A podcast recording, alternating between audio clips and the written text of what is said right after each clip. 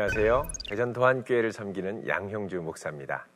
오늘부터 저는 여러분들과 함께 마가복음 공부를 함께 하도록 하겠습니다. 마가복음 공부를 한다고 하니까 어떤 분들은 좀 의아하게 생각하시는 분들이 있을지 모르겠습니다. 아니, 복음서는 거의 비슷한 내용 아닌가? 마태복음 그 긴 책을 무려 28장이나 되는 긴 책을 우리가 공부했는데 굳이 16장밖에 되지 않는 이 마가복음을 우리가 공부할 필요가 어디 있을까 하는 생각을 하고 계시는 분이 있을지 모르겠습니다. 그러나 마가복음, 마태복음은 내용이 비슷한 것 같지만 그 깊이 조금 더 우리가 들여다보면 그 안에 있는 하나님께서 우리를 향한 뜻과 말씀이 또 더 깊이 새롭게 솟아오르는 걸 저희들이 발견할 수가 있습니다. 그래서 어, 이번 주부터 어, 여러분과 함께 아, 10주간에 걸쳐서 마가복음 과연 하나님께서 어, 어떤 깊 은 뜻과 의도를 갖고 우리에게 주셨는가를 함께 아, 열심히 공부해 보도록 하겠습니다. 자, 그러면 먼저 어, 마가복음이란 어떤 책인가라는 주제로 우리가 함께 생각을 해보도록 하겠는데요. 어, 순서로 따지면 마태복음 다음에 나온 책이 이제 마가복음입니다. 이것이 우리가 상식적으로 알고 있는 마가복음에 관한 것인데 조금 더 구체적으로 이 마가복음이 어떤 책인지 함께 살펴보도록 하겠습니다. 먼저 공관복음서로서의 이 마가복음의 특징이 무엇인가 하는 부분입니다. 아마 여기서 이 공관복음서라고 하는 좀 생소한 용어 들어보셨는지 모르겠습니다. 복음서는 모두 네 개가 있죠. 마태, 마가, 누가, 요한. 그래서 요한복음을 별도로 요한복음서라고도 하고 제4복음서라고도 이야기를 하고 나머지 마태, 마가, 누가는 공관복음서로 이야기를 합니다. 우리가 마가복음을 이해할 때는 마가복음 자체로도 이해할 필요가 있지만 조금 더 큰 마태, 마가, 누가 공관복음서의 틀 안에서 이 마가복음을 볼 때 이 마가복음의 두드러진 특징을 어, 좀 더 깊이 우리가 알 수가 있습니다. 두 번째로는 다른 복음서와 다른 마가복음의 특징은 무엇인가? 자 그렇다면 이 다른 공관복음서들 또 뿐만 아니라 이 요한복음서 우리가 이 다른 특징은 무엇인가 우리가 살펴보겠고 또 마가복음을 기록한 저자 마가가 있죠. 세 번째로 이 마가는 누구인가? 이것을 우리가 중점적으로 살펴보면서 오늘 이 마가복음의 첫 시작 부분을 같이 공부하도록 하겠습니다. 자, 먼저 마가복음의 특징입니다. 아, 먼저 이 마가복음은 공관복음서라고 말씀을 드렸었습니다. 보통 이제 사복음서, 네 복음서, 마태, 마가, 누가, 요한인데 이 공관 복음서라고 하면 마태, 마가, 누가를 이야기를 합니다. 이 공관 복음서를 한자로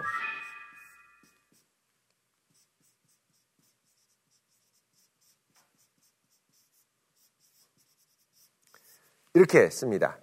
공통된 관점으로 본 복음서다라는 것이죠.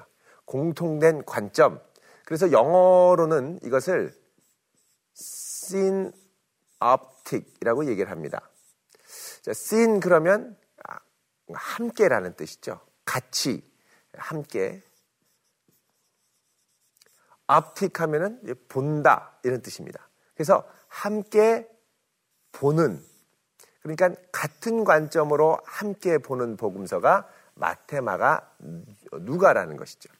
요한은 이 공간복음서와는 다른 관점으로 봅니다. 그렇다면 좀 더 구체적으로 어떤 관점이 다른 것인가 한번 살펴볼 필요가 있습니다. 자, 그러면 아, 가장 중요한 특징이라고 하면 이제 공관복음서의 흐름인데 아, 이 공관복음서는 이 마테, 마가, 누가 공통적으로 예수님의 생애를 갈릴리로부터 시작해서 예루살렘으로 이것이 이제 공관복음서의 흐름입니다. 그래서 예수님께서 처음 사역을 시작하실 때는 갈릴리에서 사역을 시작하시고 그리고 이 사역을 쭉 감당하신 다음에 이제 예루살렘으로 향하여 여행을 떠나셔서 예루살렘에 도착하셔서 십자가에 달려 돌아가시고 이제 아, 부활하시는 이게 공통된 관점입니다. 그런데 보통 이제 이스라엘의 모든 남자들이 해마다 예루살렘으로 올라가는 절기, 이스라엘의 3대 절기가 있습니다. 그 중에 대표적인 것이 6월절이죠. 예수님께서는 예루살렘에 올라갈 때 6월절에 맞춰서 올라가셨다라고 합니다. 만약에 예수님께서 사역을 하셨다면 어, 이 사역 기간 중에 6월절이 몇 번이 이제 겹치게 나와야 될 것입니다. 그리고 예수님은 유대인이기 때문에 이 6월절을 지키기 위해서 사역을 하시다가 예루살렘에 올라갔다가 내려왔다가 올라갔다가 내려왔다가 이렇게 하셔야 되는 거죠. 그러니까 우리가 흔히 이해할 때 예수님께서 이 땅에서 사역을 하실 때 3년의 공생애 주기라고 할 때 공관복음서에는 이 3년을 찾을 수 있는 방법이 없습니다. 예수님께서는 갈릴리의 사역을 두루두루 하시다가 예루살렘으로 올라가셔서 십자가에 못 박혀 돌아가신 것으로 그렇게 되어 있죠. 어, 좀 엄밀하게 얘기를 하면 예수님께서 하신 사역은 1년인가 공간복음서만 보면 충분히 그런 생각을 할 수 있다는 것입니다.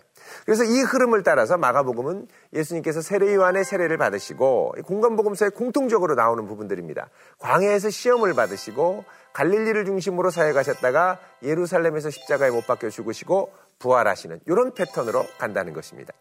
자, 그런데 이것과는 다르게 요한복음 속의 공생애를 보면 예수님께서 예루살렘에 갔다가 갈릴리로 오셨다가 다시 올라가셨다가 내려오셨다가 하는 이 장면이 요한복음에는 고스란히 들어 있습니다. 구체적으로 다음과 같은 성경 구절에 들어 있는데 자 먼저 요한복음 2장 13절입니다. 요한복음 2장 13절에 보면 유대인의 6월절이 가까운지라. 자, 2장에 벌써 예수님께서 6월절을 지키기 위해서 가셨습니다. 자, 올라가셔서 예수님께서 성전에서 매매하는 사람들 다 내쫓으시고 또돈 어, 바꾸는 사람들 다 내쫓으시고 성전을 정결하게 하시는 어, 일을 하시죠. 자, 이 일 후에 예수님께서 이제 6월절을 어, 다 지키시고 그 다음에 갈릴리로 내려오시는 겁니다.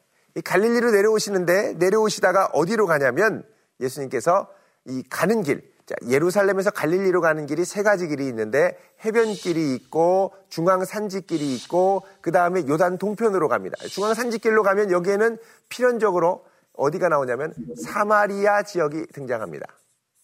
그럼 이 사마리아 지역을 보통 유대인들은 사마리아인들이 부정한 사람들이라고 여겨서 돌아가는 길들을 선택했는데 예수님이 이때 직접 지나가시죠. 이때 만난 여인이 누가냐, 누구냐? 수가성의 이, 이 여인입니다. 그래서 사마리아 여인 야곱의 우물 근처에서 예수님께서 만나시죠. 그게 이제 4장 3절에 보면 이렇게 나오죠. 유대를 떠나사 다시 갈릴리로 가실세. 그러니까 다시 유대, 이 예루살렘이 있는 이 유대 지역, 전체가 이제 유대 지역인데요. 유대를 떠나서 다시 갈릴리로 가시는데 사마리아를 통과하여 가야 하겠는지라 라고 말씀을 하고 있는 것입니다. 자, 이렇게 해서 4장 3절에 보면 다시 예수님께서 아, 여기는 이제 예루살렘으로 가셨다가 다시 갈릴리로 오시죠. 자, 그 다음에 다시 5장 1절로 가시면 그 후에 유대인의 명절이 되어 예수님께서 다시 어디로 가십니까? 예루살렘에 올라가십니다. 그러니까 예수님께서 한 번만 갔다 오신 게 아니라 또 다시 올라가셨죠. 자, 그리고 여기서 38년 된 병자를 치유하시는 놀라운 역사를 또 나타나는 것을 우리가 볼 수 있습니다. 자, 그리고서 6장 1절로 보시면 그 후에 예수께서 디베리아의 갈릴리 바다편으로 가셨다. 다시 어느덧 예루살렘에서 갈릴리로 오셔서 디베리아, 디베리아라고 하면은 갈릴리 호수 건너편을 말합니다. 갈릴리 호수가 이렇게 되어 있으면 이쪽에 있는 도시가 이제 디베리아입니다.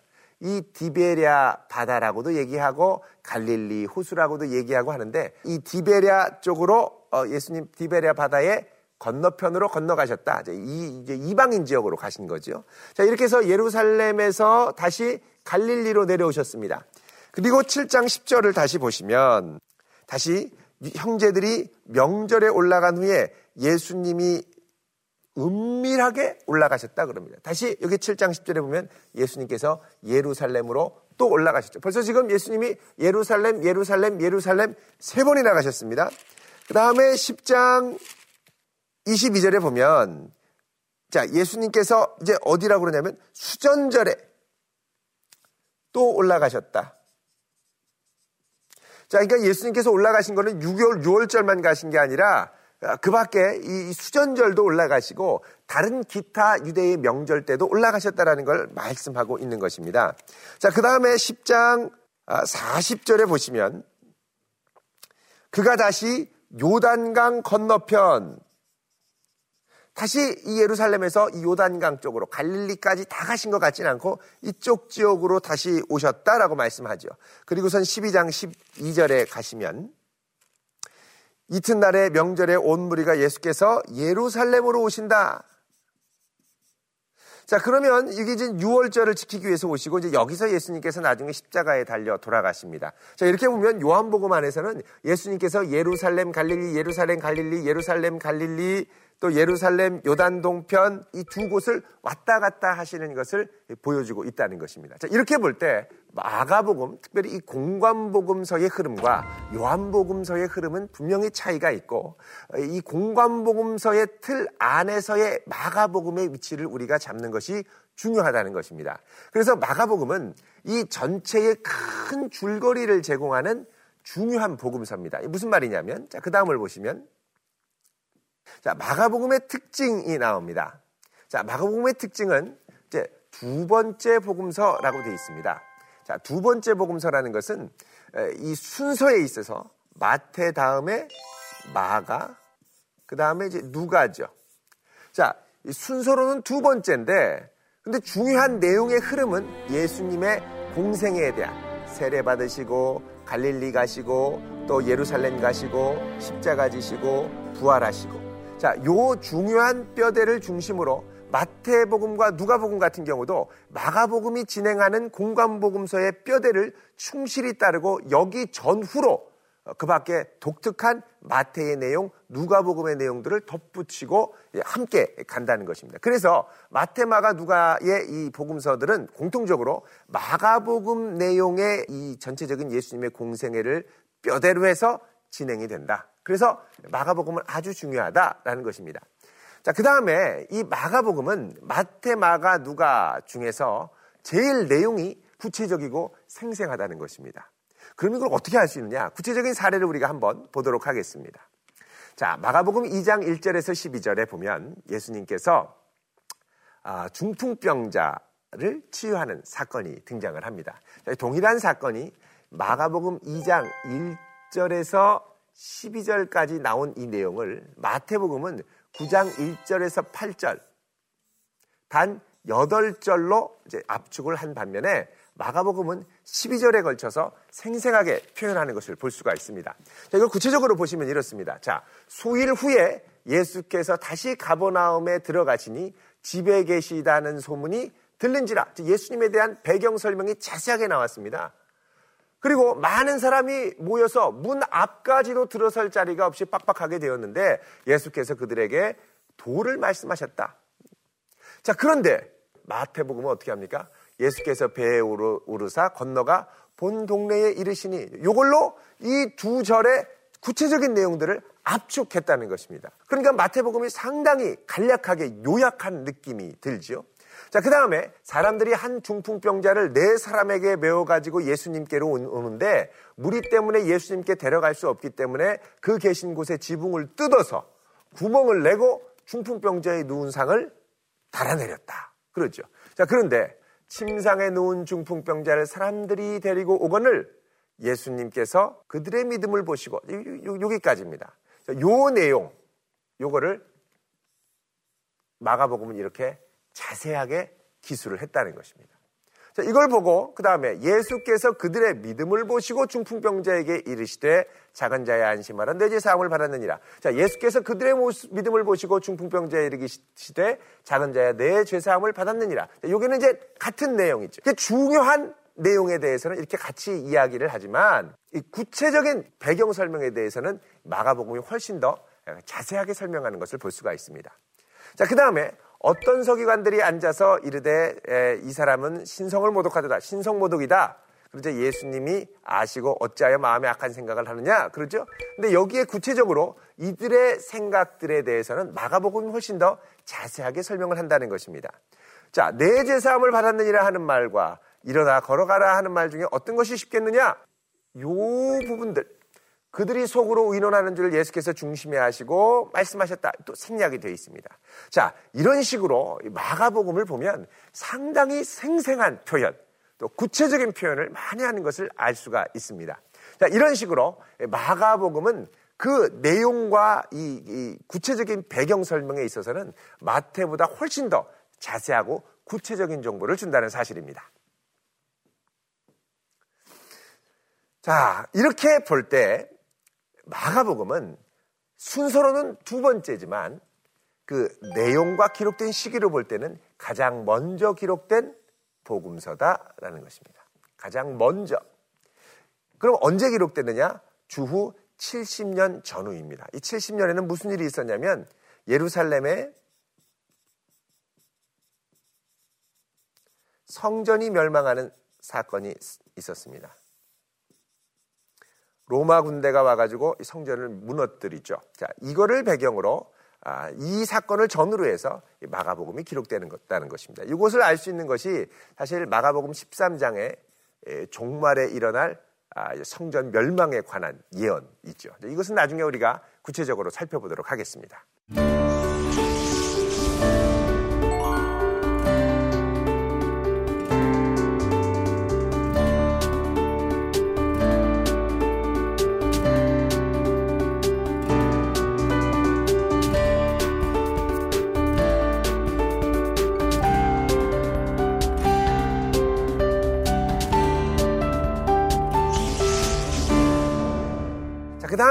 우리가 살펴볼 것이 이 마가복음을 쓴 마가는 누구인가 하는 것입니다. 마가는 누구이고 어떤 계기로 이 마가복음을 썼을까? 마가는 사실 성경에 그렇게 많이 띄지는 사람은 아닙니다만 자세히 살펴보면 이 마가의 행적에 대해서 우리가 살펴볼 수가 있습니다. 자, 먼저 마가는 초대교회 당시에 제자들이 모였던 마리아의 집의 아들이었습니다. 그러니까 마리아의 집에서 이 초대교회 제자들이 함께 모여 기도할 수 있는 공간을 내줬고 또 아주 믿음으로 헌신된 가정 분위기의 아들이었죠. 자, 그 다음에 바울과 선교 여행을 함께 떠났습니다. 그런데 이 마가가 제대로 버티지 못하고 중간에 버가에서 힘들었는지 아, 중간에 그냥 선교 여행을 그만두고 나갔습니다. 바울 일행과 헤어졌죠. 자, 그 다음에 두 번째 바울이 다시 선교행을 갈 때 마가를 데려가자고 바나바가 권고했습니다만 마가는 그 전에 버티지 못하고 나가 떨어졌기 때문에 다시 데려갈 수 없다. 그래서 마가 데려가는 것을 거절했었습니다. 자, 마가가 베드로의 아들로 언급됐습니다. 베드로가 나중에 이 마가를 얼마나 아꼈는지 내 아들이라고 이야기를 합니다. 그 다음에 바울이 바나바의 생질로 묘사된 마가를 다시 인정하는 장면이 나옵니다. 자, 바울이 나중에 이 바나바 이그 거절하고 이때 이제 바나바랑 바울과 심하게 다투게 되는데 그 이후 나중에 이 마가를 다시 믿음의 아들로 인정해 주게 되죠. 자, 구체적으로 우리가 성경을 한번 보도록 하겠습니다. 자, 깨닫고 마가라 하는 요한의 어머니 마리아의 집에 가니 여러 사람이 거기에 모여 기도하고 있더라. 자, 이때 보면은 이 요한의 어머니 마리아라고 돼 있죠. 마가라 하는 요한. 그래서 이 마가를 뭐라 그러냐면 마가 요한이라고 합니다. 그래서 마가라 하는 요한, 마가 요한이죠. 마가라고도 하고 요한이라고도 하고. 예수님의 제자 요한과는 다른 마가 요한입니다. 자, 그 다음에 사도행전 13장 13절에 보면 바울과 및 동행하는 사람들이 바보에서 배 타고 밤빌리아에 있는 버가에 이르는데 요한은 그들에게서 떠나 예루살렘으로 돌아갔다. 아, 여행이 너무 힘들어요. 나 그냥 집에 가고 싶어요. 집에서 해주는 밥 먹고 싶어요. 그리고 요한이 그냥 이 바울 일행을 저버리고 그냥 배 타고 예루살렘으로 단독적으로 돌아간 겁니다. 다들 깜짝 놀랐겠죠. 아니 복음을 전하자고 믿음으로 시작했는데 왜 저러는 거야? 이게 깜짝 놀랐을 것입니다. 자, 그래서 15장 30절에서 39절에 보면 나중에 다시 선교 여행을 떠날 때 이제 마가가 좀 후회했던 모양입니다. 요번엔 잘할 자신이 있으니 저를 데려가 주세요. 그러자 이, 이 같이 가자고 하니까 바울이 안 된다. 우리들을 떠나서 함께 일하러 가지 아니한 자를 또 데리고 가는 것은 옳지 않다. 바나바는 아유 그래도 한 번 더 기회를 줍시다. 왜냐하면 이 바나바는 이제 마가의 삼촌이었습니다. 서로 이제 친척 관계여서 데려가려고 그러는데 서로 안 된다, 된다. 그래서 심히 다투어서 피차 이것 때문에 바나바랑 바울이 갈라진 겁니다. 갈라져서 바나바는 마가를 데리고 배 타고 구브로로 가고 바울은 또 따로 가게 됐습니다. 자, 그 다음 보시면요. 마가는요, 자, 베, 이 베드로전서 5장 13절에 보면 베드로가 이렇게 얘기를 합니다. 택하심을 받은 바벨론에 있는 교회가 너희에게 무난하고 이 바벨론은 로마를 상징합니다. 내 아들 마가도 그리하느니라. 얼마나 그 다음에 신실하게 잘 섰는지 마가를 아들이라고 얘기를 한다는 거죠. 베드로의 아들. 바울도 아들이 있었죠. 내 아들 디모데. 베드로에게는 내 아들 마가가 있었다는 겁니다. 그래서 마가는 베드로와 함께 하면서 예수님 이야기를 많이 듣고 거기서 영적인 감동을 많이 받았습니다. 자, 그 다음에 골로새서 4장 10절에 보면 사도 바울이 얘기를 합니다. 나와 함께 갇힌 아리스타고와 바나바의 생질 마가와 아, 나중에는 마가가 믿음이 성장해서 누구와 함께 바울과 함께 감옥에 갇히기까지 했다는 것입니다. 그래서 이 바울도 나중에는 이 마가를 특별히 아끼는 제자로 어, 삼게 됩니다. 이런 거 보면 마가가 참 처음에는 미숙해가지고 자기 멋대로 행했다가 믿음이 성장하고 자라면서 많은 사도들에게 인정을 받는 믿음의 아들. 그리고 바울로부터 또 예수님에 대한 가르침을 받고 베드로로부터 이 예수님에 대한 가르침을 받고 이렇게 볼 때 마가는 복음서를 기록할 수 있었던 아주 어, 좋은 자격과 여건을 갖추었던 작가 중에 하나라고 우리가 볼 수가 있습니다. 자, 그러면 저자 마가는 누구인가? 이 파피아스라고 하는 초대 교회의 교부의 증언입니다. 마가는 베드로의 동역자가 된 후에 비록 순서대로는 아니지만 주님이 말씀하고 행하셨던 바를 그가 기억하는 한 정확하게 기록해 내려갔다. 그 자신은 죽게 들은 것도 주를 따른 자도 아니었고 내가 말한 것처럼 베드로를 따른 자였기 때문이다. 베드로는 주의 말씀을 체계적으로 하지는 않았으나 청중의 필요에 따라 가르쳤다. 그러므로 마가가 기억되는 대로 이런 것들을 썼을 때 오류가 있을 수 없었다. 그가 들은 일을 하나도 빠짐없이 하나도 틀림없이 전하는 그의 일념 때문이었다라고 얘기를 합니다. 여기 보십시오. 비록 순서대로는 아니지만 이게 이제 바로 공관복음서의 특징입니다. 이 순서는 사실 요한복음이 더 잘 지킨다고 그랬죠. 그래서 하나의 관점으로 예수님의 사역을 중심으로 신학적인 관점으로 이 예수님의 생애를 풀어간 것이 공광복음서다. 우리가 이런 것들을 이해할 수 있을 것입니다. 자, 그러면 우리가 마가복음의 기록 장소와 대상에 대해서 한번 살펴보도록 하겠습니다. 자, 마가복음의 기록 장소는 정확하게 언급되진 않습니다만 이것을 추측할 수 있게 하는 여러 표현들이 등장합니다. 대표적으로 이것이죠. 자, 내 이름은 군대니라고 되어 있습니다. 이 군대라는 말, 레기오라고 하는 단어를 사용했습니다. 이 레기오라는 말은 로마의 군단을 가리키는 말입니다. 6천 명이나 되는 많은 병력을 가진 이 군단, 로마의 그 당시에 70개의 군단이 있었다고 그랬죠. 자, 이 로마 군단. 그 다음에 또 마가복음 6장 37절에 보면 우리가 가서 200 데나리온의 떡을 사다 먹이리까 이 데나리우스라는 말은 로마의 화폐 단위입니다. 유대의 화폐 단위는 세겔이었죠. 자, 이것을 로마의 단위로 사용을 했다는 것입니다. 또 마가복음 15장 38절 39절에 보면 로마의 백부장이 나옵니다. 이 백부장, 이 아, 센투리오라고 하는 이 단어는 아, 이제 이 로마의 공식적인 이 직급을 가리키는 말이었죠. 자, 이렇게 볼 때 이것들은 제국의 영향을 많이 받는 대도시 지역이다. 아마도 여기가 로마이지 않을까라고 우리가 추측을 할 수 있습니다. 그러니까 이 복음서 전체의 이 독자 대상층을 우리가 이해할 때 이 마가복음의 기록 대상은 라틴어로 제국의 공식 언어들이 여기서 이제 라틴어로 뭐 센투리오나 데나리우스나 또 어, 이런 것들 이런 것들이 다 이 제국의 공식 언어를 그대로 사용을 했는데 로마 제국의 언어에 익숙한 독자들이다. 대도시의 독자들 아마도 로마에 있는 그리스도인들 또 로마 제국의 큰 영향권 안에 있는 성도들이었을 가능성이 크다. 헬라 문화권에 익숙한 독자들이었을 경우가 가능성이 크다라는 것입니다. 자, 그것을 보여주는 또 다른 표현이 있습니다. 자, 여기 보면 마가복음 7장 2절에서 4절까지 그 제자 중 몇 사람이 부정한 손, 곧 씻지 아니한 손으로 떡 먹는 것을 보았더라 한 다음에 괄호를 치고 여기에 이 유대인들의 풍습에 대해서 설명을 합니다. 유대인들은 장로들의 전통을 지켜서 손을 잘 씻지 않고서는 음식을 먹지 않고 시장에 돌아와서도 물을 뿌리지 않고서는 먹지 않고 그 외에도 여러 가지를 지켜오는 것이 있으니 잔과 주발과 노그릇을 씻음이라라 이렇게 해서 독자들 이 유대의 풍습을 잘 모르는 독자들을 위해서 친절한 설명을 해줬다는 것입니다. 그래서 이 독자들은 유대 문화에 대해서, 풍습에 대해서 잘 모르는 사람들, 그리고 이방 문화에 익숙한 사람들이라는 걸 알 수가 있습니다. 자, 그 다음에 이제 네 번째로 이 마가복음의 중요한 주제 중의 하나인 제자도에 관한 것입니다. 자, 마가복음에는 모두 18회 정도 따르다 아콜루세오라고 하는 이 따르다라는 동사가 등장합니다. 그만큼 예수님을 따라가는 것에 대해서 많이 강조하고 있는 책입니다만 그 중간에 예수님께서 이제 십자가를 지실 것에 대한 순환을 예고를 하면 세 차례에 걸쳐서 얘기를 하시죠.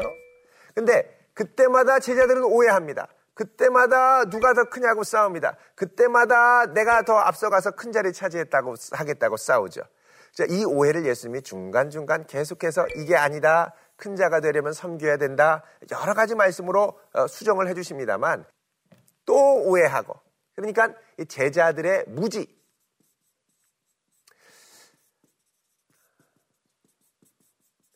정말 주님이 누구신지 제대로 모르고 주님을 따라간다라는 걸 제대로 모르는 그런 제자의 모습들이 많이 비춰집니다.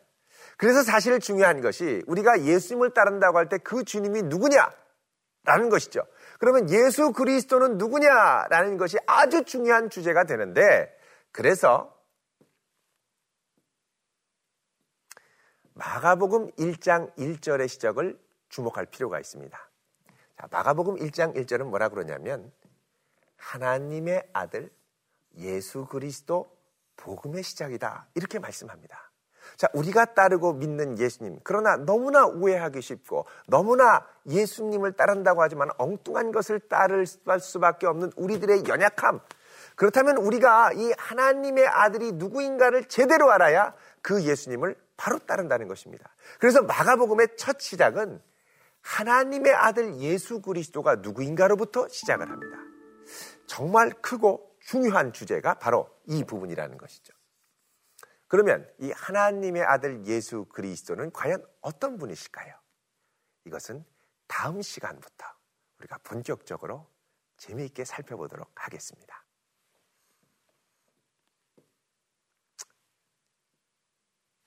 자, 오늘의 적용점 함께 같이 살펴보도록 하겠습니다. 먼저 마가복음의 풍성한 뜻을 깨닫도록 노력하자. 자, 특별히 마태복음 또 아니면 누가복음과 같은 이 공간복음서와 같이 비교하면서 볼 때 그 풍성한 뜻이 많이 드러납니다. 그 뜻을 캐기 위해서 좀 더 진지하게 우리가 살펴보고 공부할 필요가 있다는 것입니다. 두 번째, 넘어져도 붙드시는 하나님을 의지하며 일어서자. 자, 이것은 마가의 이 life story 자체가 그렇습니다. 처음에는 의기양양해서 자기 마음대로 갈 수 있는 것처럼 선교 여행을 떠났지만 실패하고 자기가 너무 힘들어서 다시 돌아갔지만 거기서 다시 마음을 고쳐먹고 또 회개하고 하나님의 은혜로 성장하여 사도 바울에게도 인정받고 베드로에게는 아들이라는 칭호를 받을 정도로 많이 성숙하여 결국은 예수 그리스도의 생애를 기록하기에 이르렀습니다. 때로는 넘어지고 또 힘들어도 끝까지 우리를 붙들어 주시는 하나님의 은혜를 체험한 사람이 바로 마가였습니다. 우리도 이 마가와 같이 주님을 의지하며 어, 힘들어도 다시 일어나서 회복될 수 있는 우리 모두가 되면 참 좋겠습니다. 자, 세 번째는 겸손하게 주님 알기를 힘쓰자. 이거는 마가복음 전체의 주제인 제자도에 관한 것입니다. 예수님을 따라간다고 하지만 나는 예수님을 제대로 알고 있는가? 하나님의 아들이 어떤 분인지 제대로 알고 그분을 따르고 있는가? 늘 겸손하게 그분 알아가는 깊이를 더해갈 수 있는 우리 모두가 되면 좋겠습니다. 다음 시간에는 하나님의 아들 예수 그리스도는 누구신가에 대해서 함께 살펴보도록 하겠습니다. 자, 이 주제야말로 마가복음을 전체를 이제 꿰뚫고 이해하는데 가장 중요한 주제입니다. 다음 주에 이 흥미진진한 이 성경 공부의 여행을 저와 함께 계속해서 어, 가도록 하겠습니다.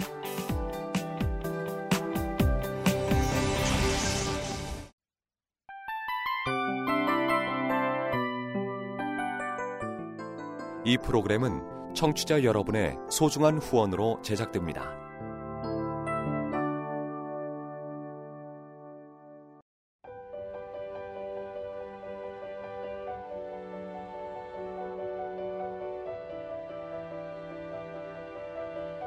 세상에는 수많은 교회들이 있지만 더 깊이 있는 말씀 강해를 찾기 위해 크기로만 교회를 선정하지 않습니다.